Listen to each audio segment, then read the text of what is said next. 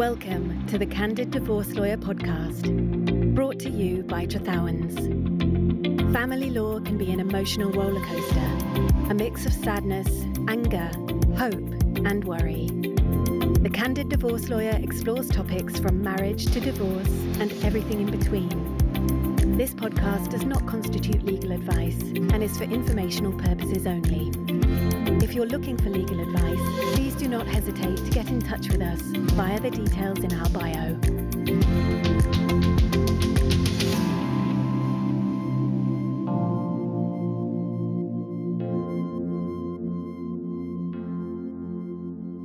Welcome to another episode of The Candid Divorce Lawyer. My name is Emma Wilders Pratt. I am a partner in the family team in our Winchester office here at Trethowans.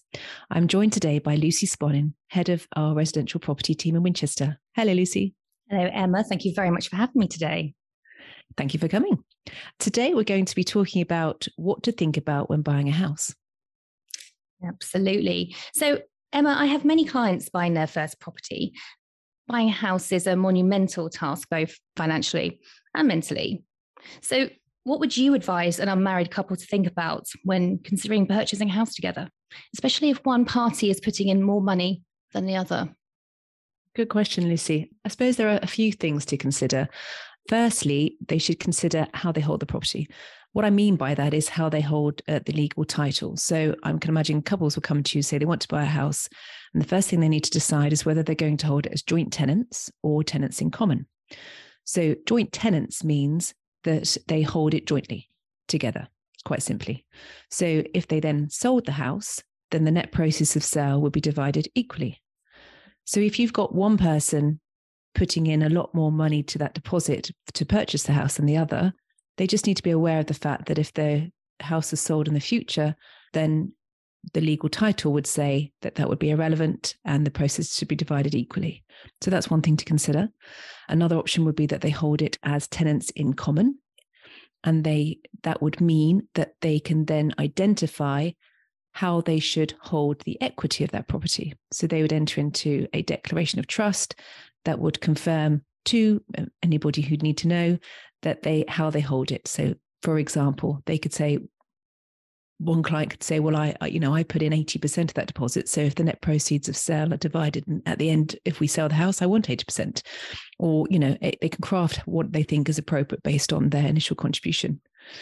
Another thing to consider is whether or not they want to enter into a cohabitation agreement. What that is, is an agreement between the two of them to decide how they're going to live effectively. So, how the bills are going to be paid, uh, what should happen if one person contributes to the renovations or fixtures and fittings, that type of thing. Again, just to try to make sure there are no arguments at the end of the day if, unfortunately, their relationship breaks down. One thing I really think is important for couples to remember is that there is no such thing as a common law wife or husband. That's something I hear a lot of the time there's a podcast available that explains this in more detail, but I do think it's worth a listen to, for couples that aren't married because the law's very different if you are married and if you aren't married. It's really, really interesting, Emma. Now, without wanting to ruin the element of surprise here, what if the couple did intend to marry? Good point. If they intend to marry, then they need to think about it carefully again, because as I've just explained, if you are married and your relationship breaks down, the law speaks differently with regard to how the matrimonial assets, which would include the house would be divided. So it's probably helpful to think about entering into a prenuptial agreement, especially if one party has put in uh, a lot more money into the house than the other. That prenuptial agreement will dictate their views and thoughts with regard to what should happen in the event the relationship breaks down. Again, forgive me for another plug, but there is another podcast that explains prenuptial agreements available. And it's another good listen because it explains how this country, the law in this country, treats prenuptial agreements. Absolutely. Um, is there anything else that they should consider? Oh, gosh, let me think. So, might sound odd, but I had a case recently whereby the biggest issue was what's going to happen to the party's dog. That was very much their fur baby, and they needed to decide how and who's going to look after the dog when and where. So that become very it became very emotional, very distressing for both clients. So you might want to consider at the beginning of a relationship a petnup, and that mm-hmm. is an agreement that you would reach between the two of you to determine what should happen to that animal in the event uh, of a separation. Oh, goodness. Just moving moving on to slightly different elements. Quite often, when acting for my clients, I see parents who want to help their children financially and provide them with a lump sum towards the purchase of that property. So, from a family law perspective, what are your views on this? Okay, well, uh, that's something a parent will need to think very carefully about. The first thing a parent will need to decide is whether this is a gift to both parties. And if so, is it an outright gift? What what are they going to feel like if the parties separate? Are they feeling comfortable with the fact that that gift is obviously a gift to both parties not necessarily just to their son or daughter uh, if the relationship breaks down? Do they want their investment to be repaid in the event of a sale or in the event of a relationship breaking down? And if that is the case they need to think about the options available to them to secure that interest. One option would be that they co-own the house with a couple and they're included in the legal title then they can have a declaration of trust that sets out how each hold the legal and beneficial interest. And it is also very, very um, important to consider whether a mortgage lender will agree to a declaration of trust. So, this is something that I would say that a borrower should speak to their financial advisor about, or or even directly with their mortgage lender before making a decision. As you say, there are many options. Absolutely. Yeah, that's a good point, Lucy. Thank you. Another option would be that the couple purchase the property in their joint names and then have a, a, different type of declaration of trust between the two of them that says that in the event of the relationship breaking down, that parent's gift should be repaid on sale. So that's another option. Another option would be that the parents could have a charge secured against the properties. They'd be a bit like a mortgage provider.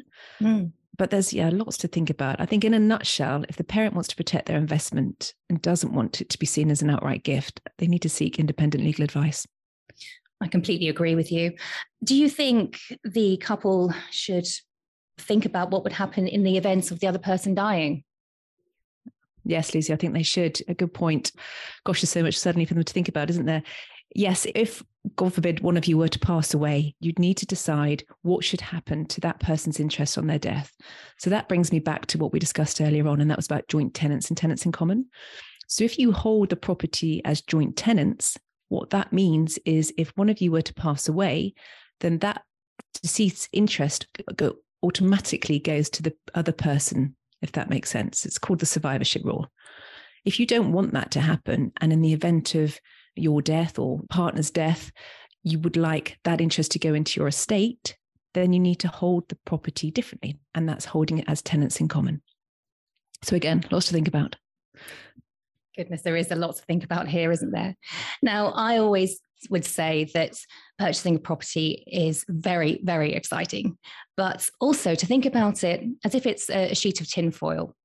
There is a beautiful, shiny side, but also a more muted side too.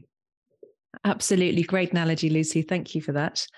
Well, I think that's hopefully been very helpful for our listeners. Is there anything further you need to you think might be helpful, Lucy? No, I don't think so. I just think it's very important for a, a client to think very carefully about their financial options before perhaps putting in an offer on a house and and maybe to speak with their solicitor before doing so.